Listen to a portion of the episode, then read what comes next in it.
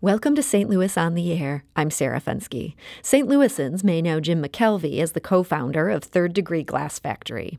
In fact, he himself is a talented glassblower, but he's so much more than that. He's the founder of LaunchCode, a nonprofit that teaches people the skills they need for jobs in tech for free. And he's also an independent director of the St. Louis Federal Reserve. But it's McKelvey's experience as the co-founder of Square that's front and center in his new book. The company took on the big guys with a credit card reader, a cute, cleverly built device that had a huge impact. It allowed small businesses to take credit card payments without getting gouged. And that opened up credit payments to a host of artists, nonprofits, event planners, and other people previously kept from the game.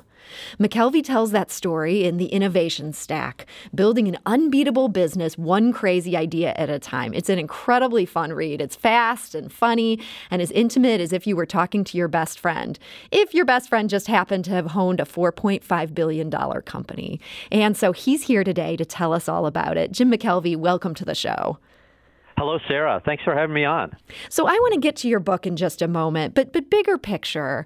There's obviously huge unemployment right now. The Washington Post says the rate has already hit 5.5%. Many more people are still filing. I know with your work with the Federal Reserve, you have your finger on the pulse. So what's your take on the economy now? Do you think Congress's $2.2 trillion package is the right solution? So I'm not qualified to even figure that out. And frankly, nobody is. I mean, we have phenomenal economists at the Fed, but they're all making their best guesses because at this point, nobody really knows what's going to happen. But what I can tell you is that the people at the St. Louis Fed and at the Fed in general are super intelligent. They're nonpartisan, and they're trying to do the right thing. And they have a lot of weaponry. So they have a lot of things that they can do. And one of the great things that I heard at a Fed meeting, which I think I can share legally, is that they think it's unique this time because this is a voluntary shutdown of the economy to address a health problem. So right up until the contraction, we looked at the economy, everything was looking fine. Like we couldn't find signs of problems. So it's a terrible analogy, but it's like the economy has been in an induced coma. You know, when your doctor gives you some medicine and knocks you out, but they expect to be able to wake you up at some point. So the great hope is that when the virus is finally conquered, then we will be able to restart the economy, and it will hopefully be easier than restarting an economy that's just in a typical recession. And that is a great hope. I hope your faith in these very smart people is warranted, and we'll see as we go. But I will say your book, it's absolutely such a great read, and it really does seem so relevant for this time that we're in. And that you're talking about dealing with challenges that are just one challenge after another, how to figure out how to deal with them. And so in some sense, this book is not about this at all, but it seems like this could be really relevant for this point in time. Yeah, I picked the worst week in the last century to launch a book and probably the best topic to write about. So I talk about worlds of uncertainty, and specifically entrepreneurship and what it's like to do something that's never been done before. And it's fundamentally different from our normal lives. Most of the things we do in our daily lives have rules and processes that we can follow, and it's very comforting to us. And when those processes get changed or the rules go away or just there's chaos, you end up in this world that's like the entrepreneur where there is no certainty, and your behavior needs to change. And so what I did in the book was I cleaved off people who spend their lives in these chaotic environments and how they can come to thrive in those. And the sort of the key is something I call an innovation stack, which seems to be prevalent in most world-changing businesses at the beginning. And you deploy this metaphor throughout the book based on the medieval city of Edinburgh. And I can tell this one is kind of a personal touchstone for you. And I grew to love it throughout the course of this book. So walk us through how this is a metaphor for what entrepreneurs are up to. So the metaphor that I use is a walled city. And in the ancient days, they used to build walls around cities, both to protect the people, but also to trap them inside. And if you lived in these cities, it was pretty terrible because they didn't have sewage, they didn't have plumbing. It was pretty disgusting, and I won't gross out your audience with some of the more graphic stuff that I talk about in the book. But you know, it's public radio. We got these were sort of disease-ridden, horrible places. But the thing is, people stayed in the city, and to venture outside the wall was terrifying to most people, and in some cases that was punishment. Like if you got in trouble, one of the punishments was banishment. Mm-hmm. And so I thought about these people who either left the city because they were banished or maybe they voluntarily left, and what was like for them outside. And that's kind of what it's like for to be an entrepreneur. You end up without the normal rules applying to you, and you're scared, and it's in many cases more like banishment than exploration. So go ahead. One of the things that also sort of comes through in this book is just how much of your own life you've spent outside these walls, even though, you know, you kind of had this nice upbringing in St. Louis. But it sounds like you were always kind of the wild man who wanted to be outside the walls. You even wrote a textbook on your own back when you were a freshman in college and didn't even know the subject area you were writing about. Why did you ever feel the need to do that? So first of all, let's dispel a myth. I am not some bold person who ventures out. I'm a guy who tends to get kicked out of stuff. There you go. That's an important correction there. So, yeah, I'm the guy that gets tossed over the wall by some angry crowd or something. But, whatever gets you outside, you're still there. And what happened to me in college was I was in a class at Washington U's engineering school taking a class with a textbook that I thought was terrible. And I mouthed off, as I normally do, saying that this textbook was crap and that I thought I could write a better one as a freshman. And my roommate said, well, why don't you? And I was like, okay, I will. So I spent the freshman year of writing this textbook, and I got lucky because the book struck a chord with the students and it got picked up by a major publisher. And then they asked me for a second book, so by the time I was a sophomore, I had in many cases, more publications than some of my professors. It's such a crazy story. Like, it's almost unbelievable. If I saw this on a Netflix series, I would say, no way, this college freshman did not just write this best-selling textbook. Well, Sarah, what's really interesting is if you trace back the history of some of our greatest inventions, the people at the founding moment were not qualified to do what they did. The Wright brothers, they were not qualified to be the first people in the air. IKEA was founded by a 17-year-old kid. It's the biggest furniture company in the world right now. But, you know, what does a 17-year-old kid know? The biggest bank in the world was started by a kid who dropped out of school at age 15 and became a produce vendor. I mean, think about the world of banking being totally upended by a guy who sold lettuce. Yeah, I mean, you make this really fantastic story. Yeah, you make this really convincing argument. I mean, it made me really root for entrepreneurs. I realized a lot of what I found annoying about entrepreneurs, those are in fact business people, and as you say, that's a completely different thing. So yes, the arrogance that comes with this sort of self-certainty is dramatically absent with entrepreneurship. Humility tends to dominate, because let me tell you something, if you're living outside that wall, you are humble. I don't care if you're bold or banished, you're going to be humble because life makes you so. And humility is one of the great skills that I discuss. And you know, as far as the book goes, look, I want to let everybody know, I didn't try to write a business book. Mm-hmm. This was a graphic novel. My first 5 drafts of this were all pen and ink. And you drew the pictures as well? No, well, I sketched them, but then I had a real pro, a guy named Trevor Goring, who wrote for DC and Marvel. He did the final drawings. But yeah, Trevor and I came up with a graphic novel, and I thought it was going to be great to read these stories as sort of a cartoon. But then one of my greatest stories, and a living legend who unfortunately just died, but Herb Kelleher, the founder of Southwest Airlines, who was one of my idols and who I took, when I did all the research for the book and I wrote up all my stuff, I took it to Herb, and I gave it to Herb, and I said, Herb, am I right? Like, is this what happened to you? Does my theory hold water? And Herb loved it. And I was so excited that Herb Kelleher who was this legend, liked my writing and my research, that I decided that I would do it as a graphic novel because Herb, to me, was a superhero, and I thought he should be portrayed as a superhero. But when I sent him the draft, he didn't like it. He didn't like the superhero aspect? He said that the subject was too serious, and that, you know, he was in his late 80s, and he said, Jim, you know, when I was a kid, comics were not serious, comics were jokes, and I think I'm uncomfortable being portrayed as a comic book character.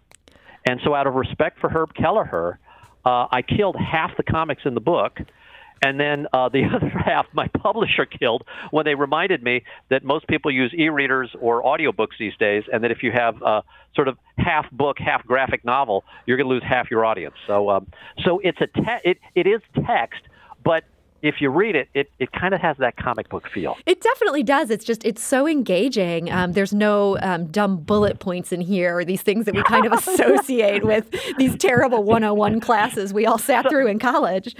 So, true story. One of the publishers that I brought the book to refused to read it because it had no bullet points. They said it was HarperCollins. I'll say their name because I thought they were jerks.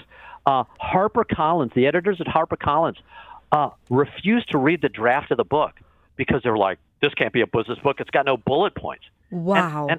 And I was like, "Look, I'm talking about the unknown. How do I make bullet points about something that nobody knows yet? You know, are there 5? Are there 7? Are there 25? Like, how the hell am I supposed to like give some sort of trite formula?" But they refused to read the book because I didn't have bullet lists in it. Wow. And, you know, I think that's a serious error in judgment. This book is very readable. It doesn't need the bullet points. I would tell that to HarperCollins if they would ask for my opinion here. And I will say, I want to mention for our listeners, if they're intrigued by this idea of it being a comic book, if you go to your website, jimmckelvey.com, you can still get one chapter as a comic book. And you just have to prove that you've bought the book ahead of time. So that was the one chapter you just couldn't bear to get rid of? Yes. It's such a great chapter, and I wanted people to have it, but my publisher wouldn't publish it, so I just made it as a comic, and I'll give it to you for free. So go on the website, and you can either download it, or I'll actually mail you a physical comic book, old school, with even old school comic book ads for, you know, LaunchCode and Square. And I mean, it's kitschy, but look, you got to have some fun with this stuff, because, Sarah, what entrepreneurs face is an uncertain environment. And uncertainty is really scary. So, you know, what are your tools? Well, you know, one of the great tools is humor. Mm-hmm. You know, when failure happens, when stuff blows up in your face, hey, sometimes that's good material. And I'm not trying to make light of a bad situation. I'm terrified right now. And I've got a lot of employees who are scared. And look, I'm talking to you from my living room, and I've got a, you know, half-inch layer of Purell over my body right now. I think this is scary times. But humor is one of the things we shouldn't lose. So read the stories, have a good laugh. And, yeah, if I want to portray banking with pen and ink, I'll tell you the story of the world's best banker as a comic. But it's also a comic that's got all the classic comic book elements, like an evil gang and murder and the destruction of a major city. And, you know, there's a hero wearing a cape, which, you know, people in the 1800s actually did. No. I mean, this is comic book stuff. And this comic book tale that you tell, this is the guy who ended up founding what became the Bank of America. And your book, and for those who are just tuning in, we're talking to Jim McKelvey, who was the co-founder of Square, is also the founder of LaunchCode. His new book is The Innovation Stack, Building an Unbeatable Business, One Crazy Idea at a Time. And in addition to telling the story of Square, which is just a great story, you went back in time to find some role models. And part of your reason for that is you said you just didn't see any that were that recent or were that were not necessarily in the same field. And so this Bank of America guy is one. The Southwest Airlines CEO is one. You even make a reference to Columbus here. He's sort of one of the original entrepreneurs. Yes. So what Columbus did was effectively sail in a direction from which no previous voyagers had returned. So if you go due west forever, you die. And that was Columbus's pitch. And the reason, I was lucky. And Columbus was actually a central insight because I was in a palace in Spain where the family had funded Columbus, and he had given them these reports from his voyage. So I had the letters of Columbus, literally the letters of Christopher Columbus in front of me. Mm-hmm. And I was looking through these, thinking about what it must have been like for this guy. And I always feel sorry for myself when I get into some business and I don't know what I'm doing and I feel lonely. And I thought, wait a second, like, I don't have any problems. This guy had real problems. Like, my employees are worried about, telecommuting. Like his employees were trying to kill him. You know what I mean? So Columbus was this sort of role model for me of somebody who did something that had never been done before. Mm-hmm. And that's what led me to this view of history, because history is full of examples of this thing that we stumbled upon at Square. And it allowed Square to thrive and survive an attack by Amazon. But it was really this pattern that has recurred throughout history. And it's not that common a pattern, but it's amazingly powerful. And I just thought people should know about it. So tell us about this pattern as it relates to Square. I understand this is something that could take many chapters, but just to give people a sense of what you mean by that innovation stack, how did that work out in this company you co-founded with Jack Dorsey? Yeah, so innovation is a mess. And if viewed in hindsight, sometimes it looks more orderly. But basically what happened with Square was we chose to serve a type of merchant, an individual who wasn't in the system, which means that the banks and credit card companies didn't have any systems to support them. So the second we tried to connect people like me to the credit card system, we found that there were no on-ramps.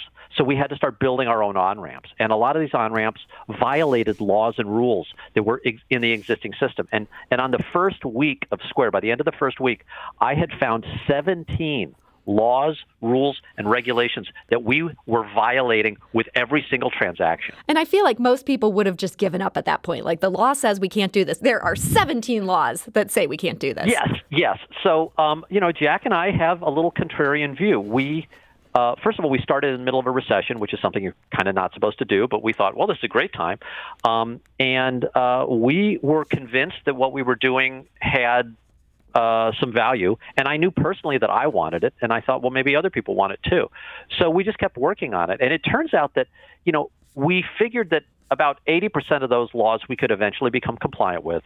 But about 20% of them we had to have changed because they specifically forbade what Square was trying to do.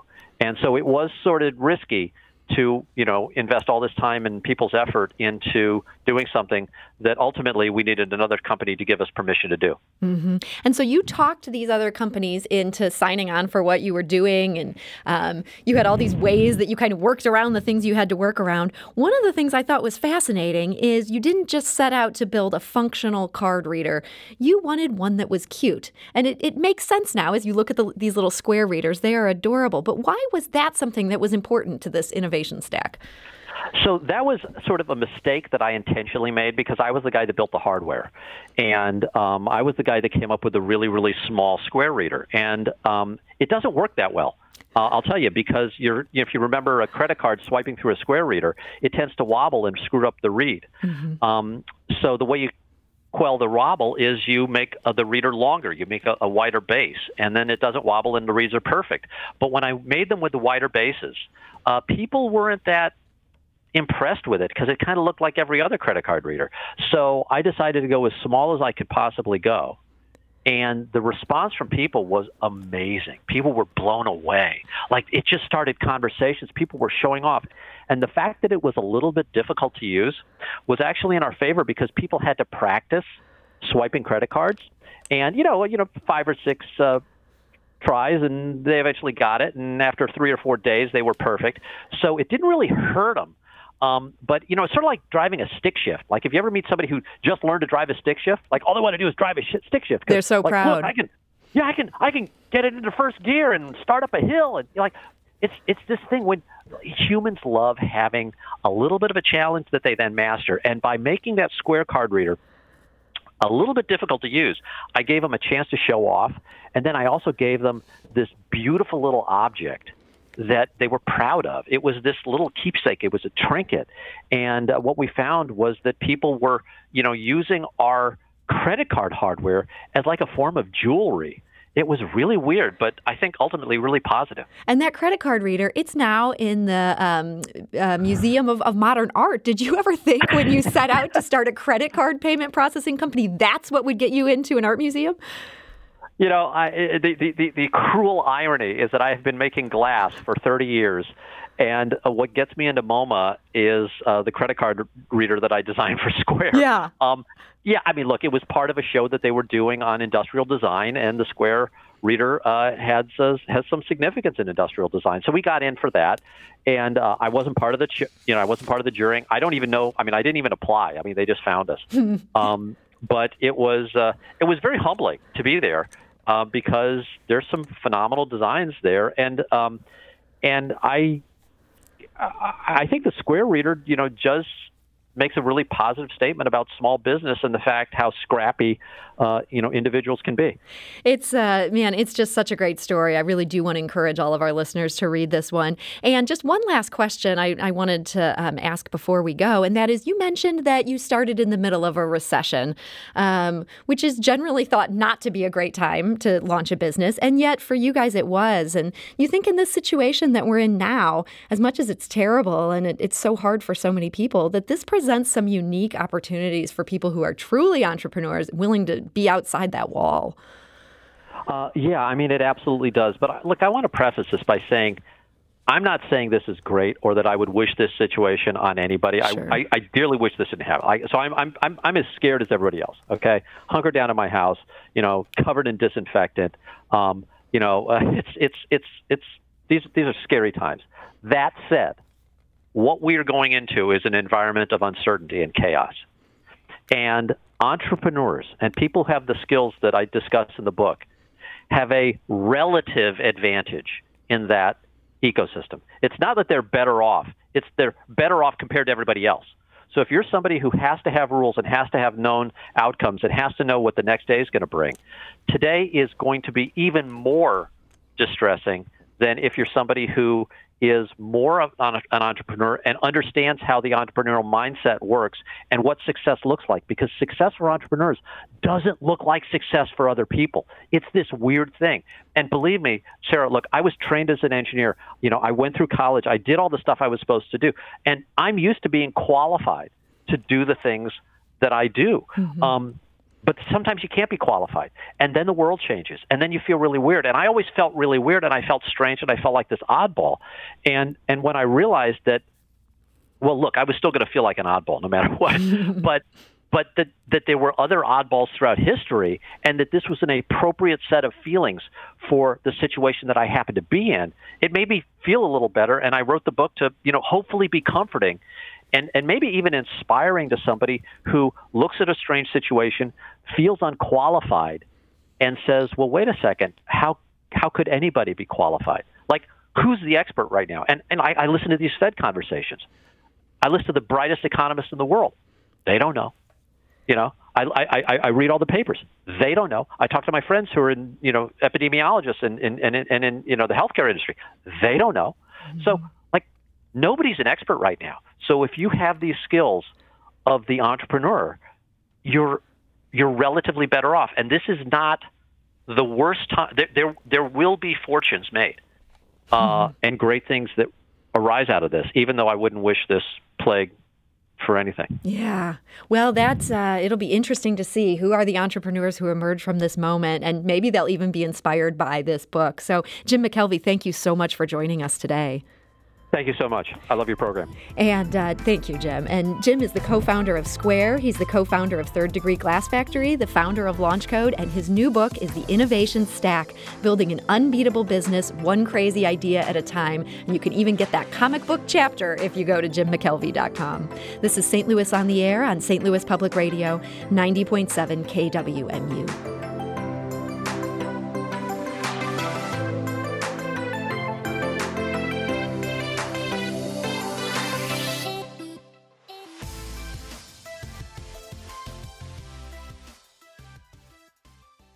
Support comes from the Missouri Forest Products Association, committed to conservation and careful management of the state's forests to make them more resilient and better habitats for wildlife. ChooseWood.com.